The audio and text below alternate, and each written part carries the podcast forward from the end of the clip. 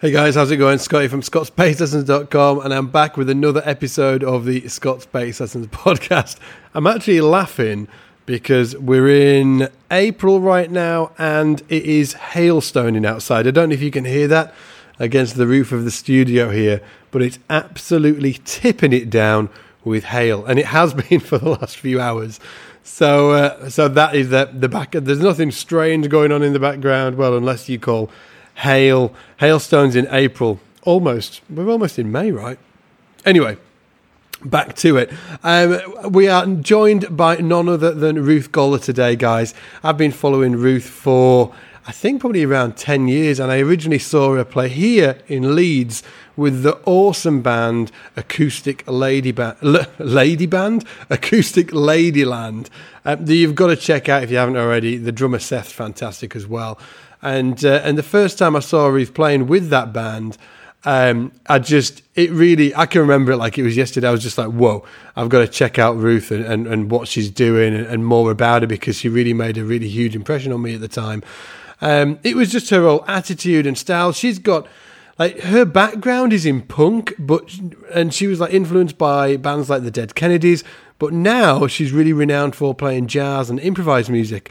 But she still retains that style. She's still got that real punk attitude and style, and plays a Mustang bass with a pick. So you can't really get any better from that. Better than that. Um, but before we get into the interview, guys, I just want to say if you do um, want to give a review to this podcast over on iTunes, I will send you all of my bass love because that really helps us get the word out about what we're doing here at scottsbasslessons.com. And, and I really think, you know, listening to people like Ruth tell us her story and her struggles and, and how she got to where, you know, from where she started, from, you know, and, until where she is right now like we can learn so much from that. I've learned so much from just listening to all the guys that we've listened to or interviewed on this podcast and other podcasts I listen to as well. I'm always learning. I'm a forever student, if you want to call me that. And also, I want to mention that we've, if we didn't, I think I might have mentioned it on last week's podcast, but if I didn't, we've also just released um, Cody Wright's full course into the Scott's Bass Lessons membership. So if you are a member, go check it out. It's in there. Cody's talking about everything from playing with the pick and hybrid picking and using the blues within your solos and all of that cool stuff. It's a really, really great course. In fact, it's our first artist series course within Scott's Bass Lessons, and obviously there's a there's a heap to come because we've been recording over in New York early this year and recording a heap of courses out there. So we'll be releasing them throughout the year for you guys. But the first release, as I said, is Cody Wright's. It's in the course library right now for all Academy members to get stuck into. And if you're not a member, guys, just go to scottsbasslessons.com and check out the 14 day free trial. You can take scottsbasslessons.com membership for a full test drive 14 days, totally free. And for that, you can access Cody's course and all the other 20 odd courses in there. We also do a live seminar every Monday with one of the best bass educators in the world, guys like Todd Johnson, Danny Mo Morris, Ed Friedland, uh, Damien Erskine, like like yeah, just every anybody that anybody that's great at teaching bass is essentially teaching bass in scottsbasslessons.com. So check out that 14 day free trial if you haven't already. Anyway, enough of me rambling on. Let's go over to Nick, who's interviewing Ruth Goller. and uh, and I'll see you after this podcast. Take it easy. Bye. Okay, guys, welcome back to another episode of the SBL podcast here with Ruth Goller. Thank you very much, Ruth, for taking the time out to say hi. Um, oh, it's a pleasure. Thanks. Thanks for having me. Ruth, for if you, anyone who doesn't know, is one of the coolest bass players in London and has been for a while now. And honestly, Ruth, it's so interesting chatting to you because usually when I go and see a bass player or a band player, you can sort of figure out the influences of that person pretty quickly. But whenever I see you play, I'm like, I have no idea where you're coming from. so you play, really? Yeah, because you play a lot of jazz stuff, but then you rock and you groove really nice. I've seen you play some really cool groove stuff, finger style, and then I've seen you absolutely play like with a pick, like a punk sort of style. you cover everything, and in, in the, all kind of different orders and stuff. It's just it's just amazing. So I just wanted to find out where that all came from and and what or what came first? Your jazz background, or was it a punk background, or a bit of both, or what? What happened?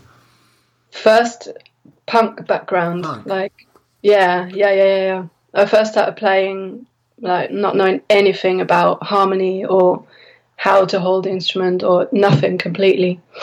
I was just I was just really into punk hardcore music and and that's what I did. Um, so I was sort of listening to what was I listening to like the Dead Kennedys, you yeah. know, Bad Brains, that kind of stuff. Or this German band Einstürzende Neubauten. Do you know okay. these guys? No. They're like sort of industrial. He's a guy who's like a poet, really. He's amazing, like lyricist, but they just went into empty factories and just started using all the all the sort of pipes and stuff there, and mm-hmm. it's really sort of punk as well, you know, in in, in attitude as, as much as as, as music. Um, so yeah, it's really that's the first background, I suppose. And um, I had my own punk band when I was growing up, when I was a teenager. So I was like proper screaming and right. all all that kind of stuff, you know. But first, I was playing guitar, just like power chords and things like that. And then I started playing the bass with Dan. We had two basses and a guitar, so I sort of got into you know playing with a pick and getting getting really into into that kind of bass playing. And after that, then when I moved to the UK, I um, I started studying jazz. So afterwards, I discovered all this kind of you know all that kind of all the harmony and and and and all this kind of stuff. But for me, it's actually really similar because the way I discovered jazz was through listening to John Coltrane. Mm-hmm. So for me, that is punk and John Coltrane is is the same thing, you know. Right. So oh yeah, that's the same thing, yeah. So it's really yeah. So would you, say, would you say it's more about expression and, and that kind of thing than technique? Yeah, definitely. I mean, I'm. I think I'm. I did sort of work out a lot of technical stuff later on, but not at the beginning. You know, and that only I think only happened because I got I injured my wrists, so I sort of had to work on a better technique and find out what wasn't really working there, you know, for me. Um, but yeah, initially I would just grab the bass and, and, and play, you know. And a lot of the bands you play in, or I've seen you playing, seem to have that kind of similar approach where we're going to turn up and see what happens. Yeah, I, I quite I quite like that. I mean, I'm really into improvised music as well, like free improv music. You know, uh, whatever that means. Just sort of getting together with people and playing and just doing a gig with people you've never met before. And so uh, it's it's challenging. I'm always sort of nervous about it because you, especially if you don't know someone, you know, at least, at least if you've spoken to them before or you met them, then you have sort of an idea of what might happen. But sometimes it's just completely blank and I really I really like that like that challenge as well. You know. What can you tell us about some of the bands you've worked with where that's been the case? Um, well, I did a gig at the jazz festival. That's the thing that I was just thinking about now when you said that. With um, literally some people I've never played before, and we met like five minutes before the gig, and and none of them I knew, like not, none of them. There was a uh, this guitar uh, guitarist Samuel Hällkvist. I think he was from Norway. He came to visit, so someone had set up this gig to do, and and um, yeah, and we, we just played. it was quite full on, but you know, sometimes you sort of tend to just kind of give it all, or I, I I'm at least like that, and in situations like this, so um, it's, it's ended up being quite full on, but really good fun as well. Can you plan for some, something like that? What do you mean? In the week leading up to the gig, are you thinking? Are you sort of practicing how not to no, no, no. I don't. I don't you just plan. Try not to think about it at all. Yeah. So literally, just yeah. turn up to the gig and start playing. Yeah, and just I think what because especially if you if you do stuff like that, sometimes you realize, oh, for me at least, the more sort of polite you are, the worse it can get. Sort of really take, I uh, really take and try to take initiative, but also listen. You know, if someone else takes that initiative, you obviously want to compliment, and so it's always a fine balance between um, sort of making very strong decisions, but um, but yeah, also being being open and, and making sure everyone's got a say in a way, you know. And do you think Yeah. that can be led by the instrumentation? I mean, the bass historically has kind of been the support instrument. Mm-hmm. So do you kind of th- is there an etiquette where you kind of think, right, I'm just going to sit here and just hold on this groove for a little while and see what ha- happens elsewhere on stage, or are you quite happy just to go in and make a statement early doors? Yeah, you know, it's funny. Uh, I always, uh, in situations like this, as a bass player, I think you have more responsibility than ever because if if you play with, let's say, a drummer, a guitarist, and a saxophone player or something, you start playing, you suddenly you stop playing. Most likely, everybody stops, or the tune will finish. Right.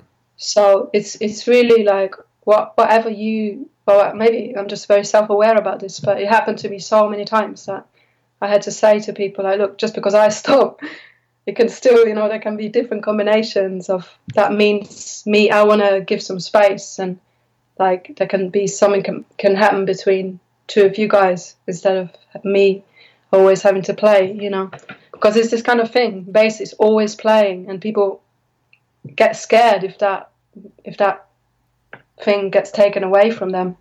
But actually, that's when when the most interesting things happen most of the time. But yeah, uh, sorry, I was wearing off a bit there, but um, definitely making a statement. I, I, I tend to do that quite a lot, even just just to take risks, you know, like. Um, let's say even if something is going really well, you just want to destroy it.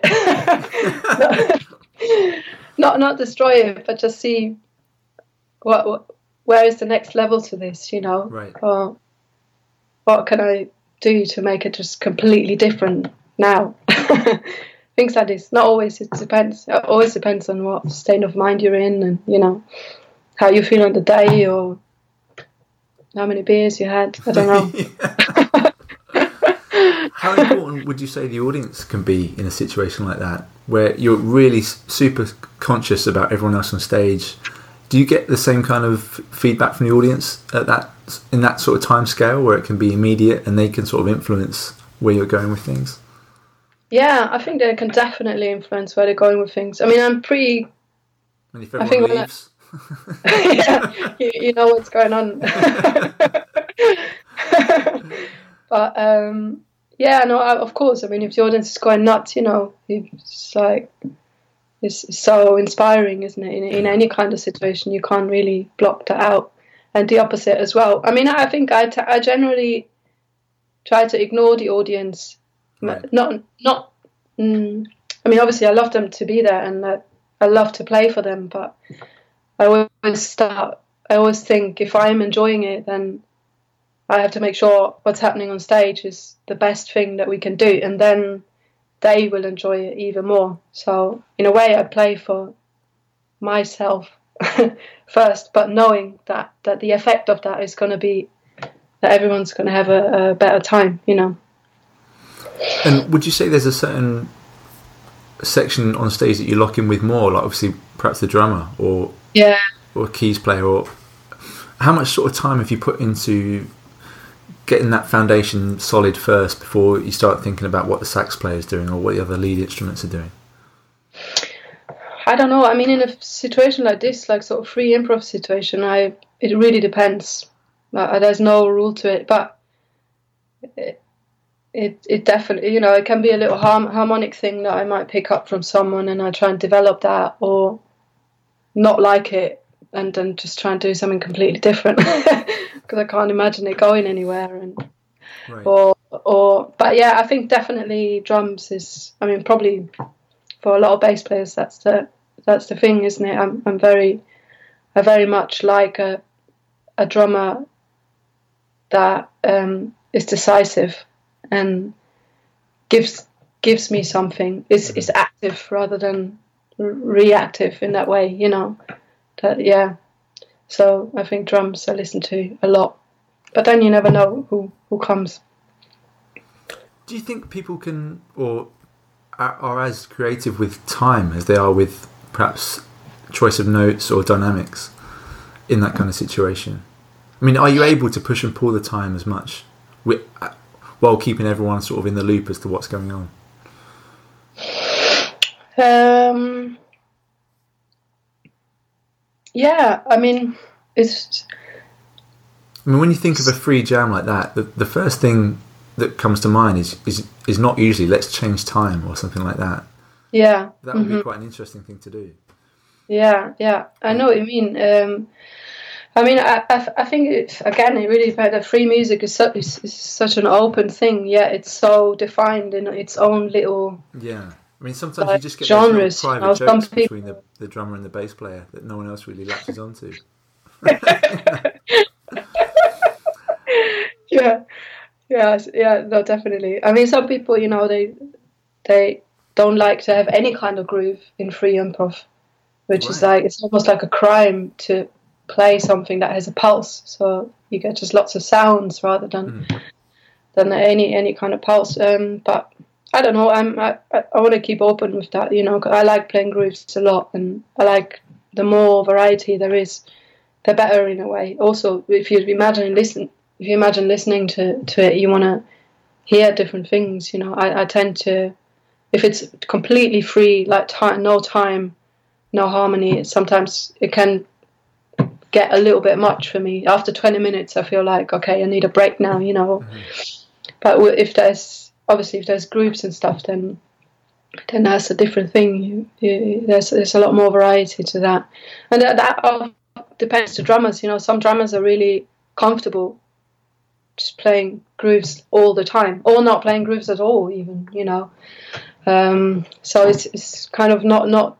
Uh, it happened to me ages uh, sometimes that I was literally wanting to play a groove, and I was playing something in a pulse really really strongly, and just no one would pick it up. like, and it, it- you sort of feel like, oh, that's just frustrating, you know, because it'd be, it'd be great if that would happen now. But that, but then again, that's that's the interesting thing. It's like it's not just you, you know. I want this to happen, but he or she doesn't want that to happen, so it's not happening. so you kind of have to have to deal with it in a different way, then, you know, and try and try and do it in a different way. I, I, and I, I enjoy that challenge. Can we touch on a couple of bands that I've I loved seeing you playing? Acoustic Ladyland and Let Spin is the other one, where Mm. it's kind of you definitely have this kind of improv edge to it, but at the same time Yeah. you've you've packaged it into a, a kind of a format that people may be more comfortable with in terms of putting it out an album and breaking it up into songs that Yeah, aren't yeah, 20, 25, half you know, thirty minutes long. yeah, yeah, yeah, yeah. Was that a conscious thing, and how did that kind of? What was the kind of approach, or what were you trying to achieve with those bands? Um, I mean, I think it's. Uh, I'm not sure if if we're trying to achieve anything. At least for my, you know, for me, for me, it's always like I'm. I'm just trying to make good music or music I like. Then. What happens afterwards? You know, if you're lucky, someone else likes it. If not, you still like it, and it's still good music, and nothing nothing changes in that way. But but it's I think it's just the sort of backgrounds that we're all into, you know. Like I'm I'm definitely I mean I love playing like rock music and stuff with strict forms as well, but I enjoy having to me there has to be a certain kind of freedom in that. You know, I couldn't I don't think I could go on tour for a year playing the same set exactly as it is every night. I, I don't think I would enjoy doing that. I, I wouldn't do that. I don't think there's got to be some some kind of freedom in it. And and with both those bands, that's exactly what happens. Like with Ladyland, we we always try to make every gig as different as possible, you know, and really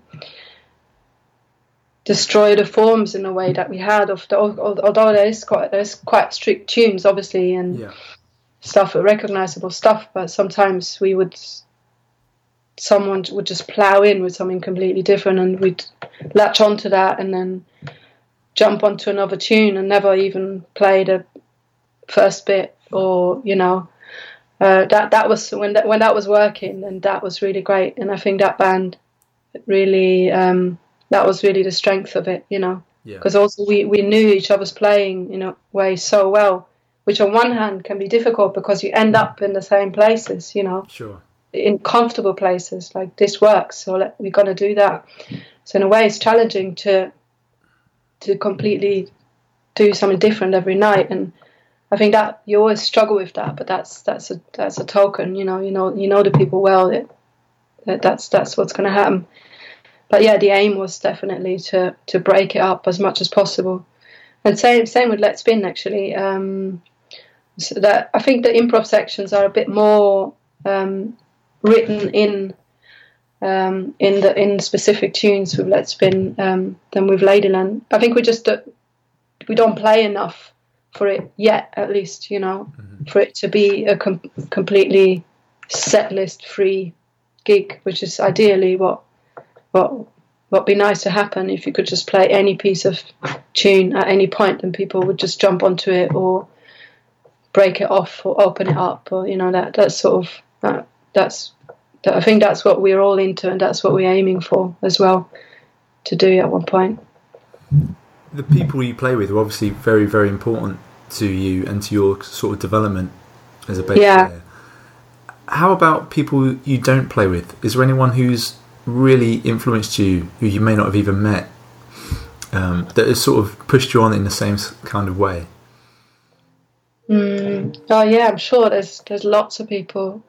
I mean, any any sort of famous musician that I that that that I aspire like I don't know like Bill Frisell or you know I, lo- I love his way of playing and I I can really yeah I'm sure he had a huge influence on on on on the way I listen to music or the way I write or the way I, I try to play you know.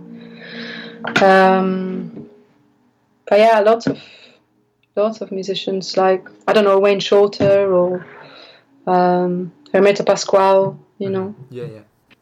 yeah so all these people I'd love to play with them one day Me too. Let's talk about your sound then. Have you worked? Has that been something you've worked on consciously? Your bass sound, or, or is it something you don't really think about too much? Um, it's it's been, it's, it's been something I haven't thought of uh, at the beginning at all. You know, it's I'm very I'm a very non-tech bass player. Like I don't like a lot of options. Right. I think I- I'm a, as a person as well. I'm like that. Like the more knobs I have on my bass, the the worse it is. You know. Right. I've got a really simple simple setup and I know how it works and throughout the years I, I've, I've learned how to be as versatile as possible with, with with little you know I mean I do have pedals and stuff as well but again I'm not someone like that knows that world you know really really well or spends a lot of time on, on that maybe I, I should but it, it doesn't come natural to me you know to, to be really really interested in that. Only if I it, it happens sort of the other way around like I have a sound in my head or I feel like oh I want it to sound like that and then I go and do research rather than like oh this I like this sound of this pedal you know I want that. Mm-hmm. It's sort of it's the other way around and there's lots of sounds that I have that I haven't even worked out yet how I could possibly do them or yeah but I've got as you know coming back to to my sound it's I've got a very simple sim I've got a Mustang which literally's got tone and volume. And um, just by doing little changes to it I've I've, I've gotten the, the sound I'm really happy with at the moment you know. Just putting some thicker strings on it so I've got quite a heavy heavy kind of sound for for because it's a short scale bass as well so. Yeah. um, I, I have quite a yeah it's quite a, quite a big sound I suppose for a for a for a little bass like that. And then just a nice big orange valve um, which again it's just got like volume bass mid treble and that's it you know simple. And um, yeah so it's it's really it's, I think it's developed really slowly throughout playing really my sound without me even maybe noticing too much. And maybe other people commenting and saying oh I really like your sound I was oh yeah thanks why so yeah that's So would you say it's more kind of the bass is the bass and it's what you do with it? that's really pushed you on a bit. Yeah, yeah, I think so. And I actually I, I realized really late how much um, we musicians have um, influence on our sound. You know, like if you give, like I say, you give your bass to someone else to play, and it just sounds so different, doesn't it? Yeah, it just sounds like them, doesn't it? Yeah, exactly. And it's that that realization came so late to me, thinking, oh, I'm actually doing something that I like, that makes my sound the way I want it Yeah, to be. You yeah. know, and it's not just the the amp or the the bass you use and things like that. So yeah, And how about your um, your pick playing? Can we talk about Yeah. that? Um, obviously, that comes from your punk influences. yeah, yeah, yeah, yeah. What was the kind of reaction when you started using that in a more jazz setting? Um, and Well- did you have to change your approach in, in any way? You a reaction from what other, people yeah, or yeah. ah, a lot of people kind of say, you know, who was it that told me once? Picks are for noses. Oh yeah, yeah, yeah. I know that yeah, there is that kind of thing with can kind of pigeonhole certain yeah. approach techniques. Yeah, uh, you know, I've never really paid much attention to things like that. So to me, it worked. And also, I because I had this wrist, I had a wrist Of problem course, yeah. in my right hand, which playing with my fingers for a long time meant that I would get wrist wrist pain. So that also p- playing with a pick also really helped for that. You know, I can Just straighten And- things out. yeah, and you can I can you can play with a pick as well, not in a punk way. You know, Right. like in a, in a sort of jazz guitar-y way. I, Sure. I, is it Steve Swallow? Yeah, I mean exactly. There's so many so many sounds that you can get by again by just having a certain type of technique or you know.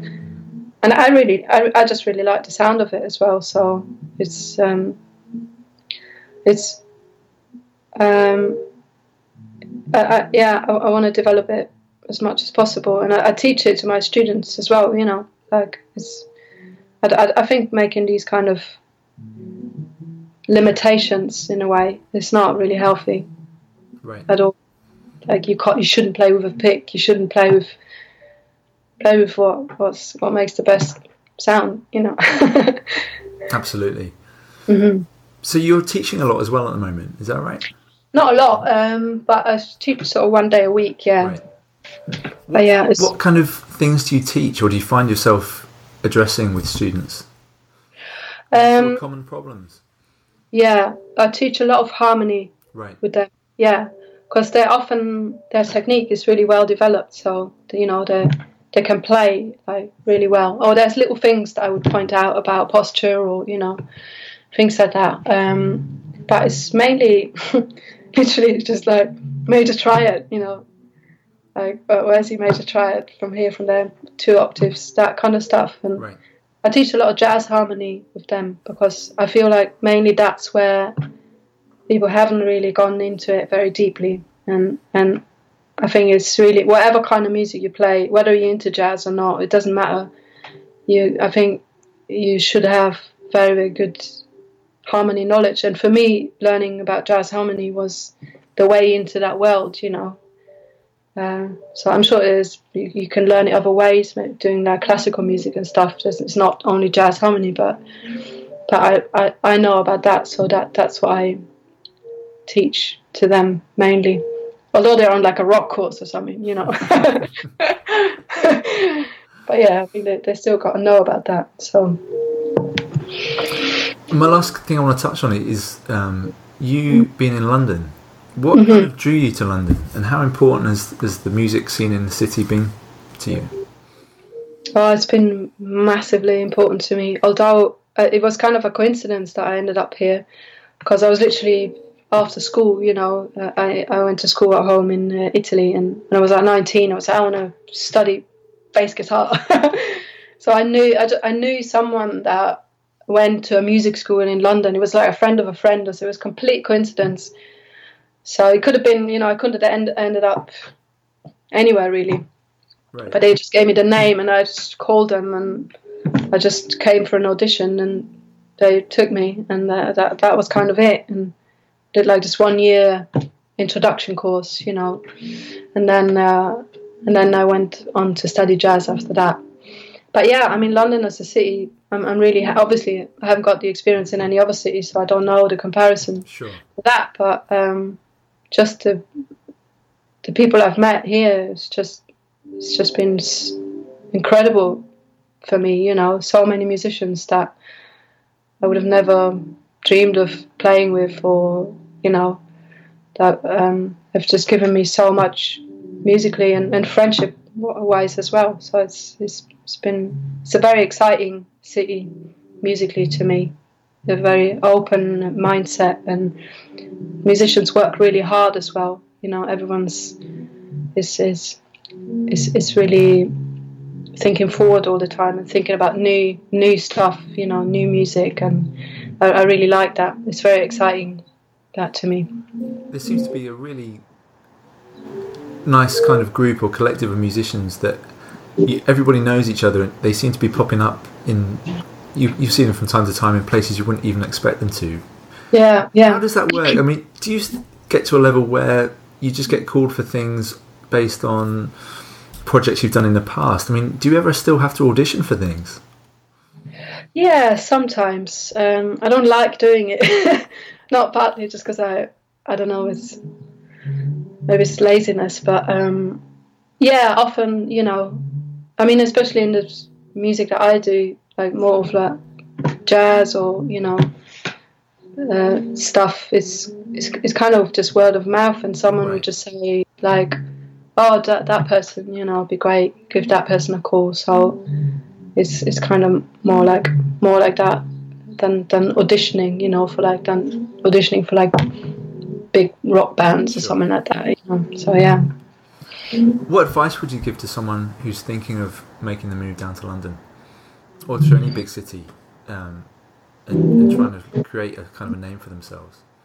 Yeah, difficult. Um, I mean, for me, really, um, studying, you know, going to university was a was a was a really really big help because I I came here and I didn't know anyone and didn't know anything about music or you know I just wanted to play the bass.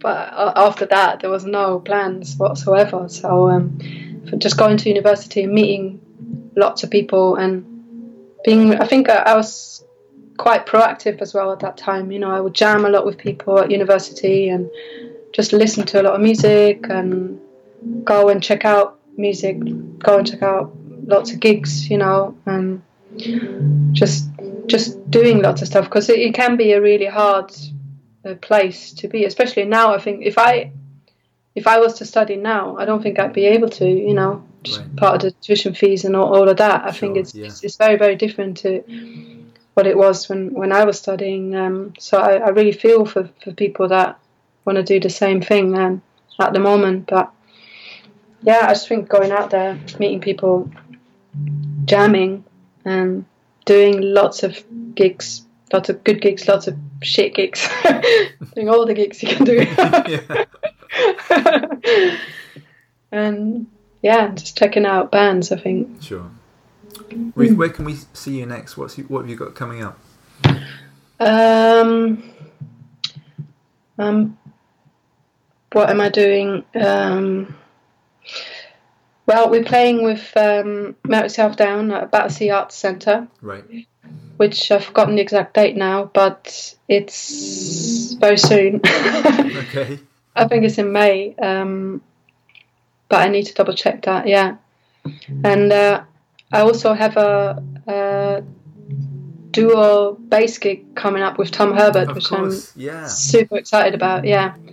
Um, so uh, he's he's going to play 20 minutes solo. I'm going to play 20 minutes solo, and then we're going to do 20 minutes together. And uh, yeah, Tom's, you know, he's one of those people that Amazing. Yeah. I came to see when I was just when I just moved over here, and and now we're really good friends, and and we do a gig together. It's just crazy. So yeah, it's, that that's what I'm doing. Right. That sounds great. When is that? Where is it? um, it's for it's for an event at City University right. on the I think it's the sixth of June Uh, yeah, but double check the date We'll get the dates and we'll put them in the links. Yeah, because that will be unmissable. That would be great. yeah, that um, I'm really looking forward to that. All right, Ruth. Well, thanks for again for um, hooking up. Wicked. Um, well, thanks, thank you, thanks so much. Check out that gig with Tom. That's, that sounds really good. Um, Yeah. Any more information from Ruth? We'll put all the information in the links below. Um, what's the website address, Ruth? Um, it's just my name, uh, like ruthgoller.com. Nice and easy. Okay, great. Yeah, All right, Ruth. Thanks again. brilliant. Thanks so much. Nick. We'll see you Thank you. time. Cheers. Okay, guys, thanks again for listening to that podcast. And a huge thanks to Ruth for coming along and hanging out with Nick and letting us, you know, hear more about her story. Now, as always, if you're an Academy member, you can actually watch the video version of that interview if you haven't already, as, as, you can with all of the 56, 57, 58, or however many podcasts we've done. You can check out all of the uh, all of the videos for them over at scottsbasslessons.com. And as well, obviously, if you haven't grabbed your 14 day free trial to scottsbasslessons.com, make sure you do that over on the website too. We would love you to, you know, be part of the community over here. Um, other than that, guys, as always, I'm going to skip off and get back in the shed. But we'll be back. We'll be back next week with another killer podcast for you. Take it easy, and as always, I'll see you in the shed.